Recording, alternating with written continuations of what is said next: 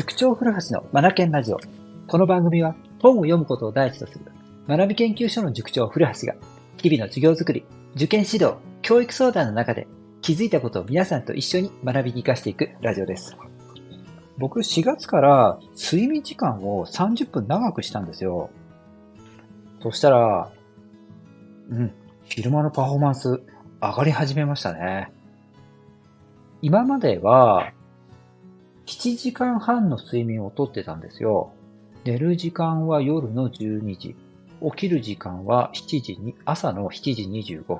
まあ、実際にきちんと数字で出すと7時間25分の睡眠なんですけども、まあ大体7時間半とってたとしましょう。うん。これをですね、30分伸ばしたんですよね。うん。寝る時間を早くしました。えー、っとですね、夜の11時25分にしたんですよね。うん。で、起きる時間は変わらず7時25分。だからもう丸々8時間ですよね。うん。睡眠時間30分長く、長くするだけでも、あの、変わるもんですね。あのー、体がこう整ってくるっていうか、落ち着いてきますね。うん。すごくいいなと思います。で、そんな中でですね、あの、ラジオでちょうど聞いたんですが、WBC でね、もう世界のスーパースターになってしまった大谷翔平選手。彼、よく寝るらしいですね。僕全然知らなかったんですが。あの、1日10時間睡眠とるんですって。すごくないですか ?10 時間って。10時間もよく眠れるなと思いますが、もうルーティンになってるんでしょうね。それでね、えっと昼間は6時間練習をして、えっと、お昼。昼寝も必ずするんですって。で、昼寝は2時間取るんです。2時間ですよ。夜10時間寝てるの。ということは1日12時間寝てるわけでしょ？すごくないですか？1日24時間ですから、その2分の1、半分睡眠ですよ。世界のスーパースターがこんなにたくさん睡眠をとってるんだと思うと、うーん、やっぱり睡眠って効果あるよなって思いますよね。で、彼なんでこんなに寝るのかっていう、なんか誰かさんが聞いたところですね、やっぱり昼間の日中のパフォーマンスを上げるために睡眠をとるんだと答えたらしいんですよね。うん。でね、面白いエピソードがあって、あの、1日がね、24時間ではなくて、25時間、もう1時間あったら何に使いますか？って言ったらですね、もう即答だったそうです。え、睡眠に費やしますと。どんだけ寝るんだろうって感じですよね。うん。それだけ睡眠が昼間のまあ、野球のパフォーマンスに大きな影響を与えるということを彼は身をもって分かっていらっしゃるんでしょうね。あの大谷翔平がそういったね、睡眠の話をされると、無視できないですよね。うん。まあ、たまたま聞いたんですけどね、この話は。ね。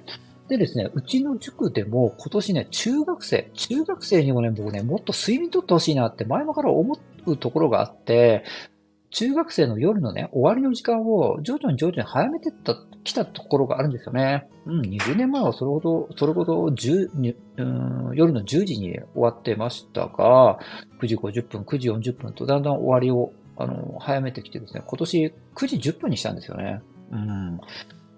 うん。9時10分。まあ他の塾さんから見ると明らかに終わる時刻が早いんじゃないかなと思うんですが、いや僕はね、睡眠どうしても取ってほしいって、睡眠取ってもらった方が日中のあのパフォーマンス、中学生たちで言えば勉強ですよね。うん。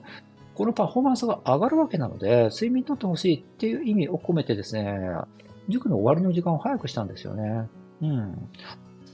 で、えー、っと、まだ中学生たちから実際にどうだったのかっていう、こう、フィードバックっていうのは得られていないんですが、うん、なんか、塾を使いやすいような感じが見受けられるんですよね。また2ヶ月、3ヶ月、それから定期テストなどね、終わってみないとわからないですが、うん、睡眠時間と塾の終わりの時間を早めた。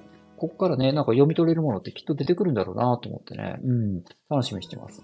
最近なんかね、睡眠にまつわるなんかエピソードっていうのは僕の周りにもよく入ってくるので、なんか睡眠にすごく敏感になってます。皆さん、一日にどれぐらい睡眠ってとってます？うん。やっぱりね、あれですよね、たくさん取った方が昼間、うん、よく体は動きますし、あの、思考も安定するので、適正な判断できますし、あの、脳の回転も上がり上がりますから、学びも多いですよね。僕ね、やっぱり睡眠8時間おすすめします。はい。それでは今日も聞いてくださりありがとうございました。Read more, learn more, change the group. 素敵な一冊を。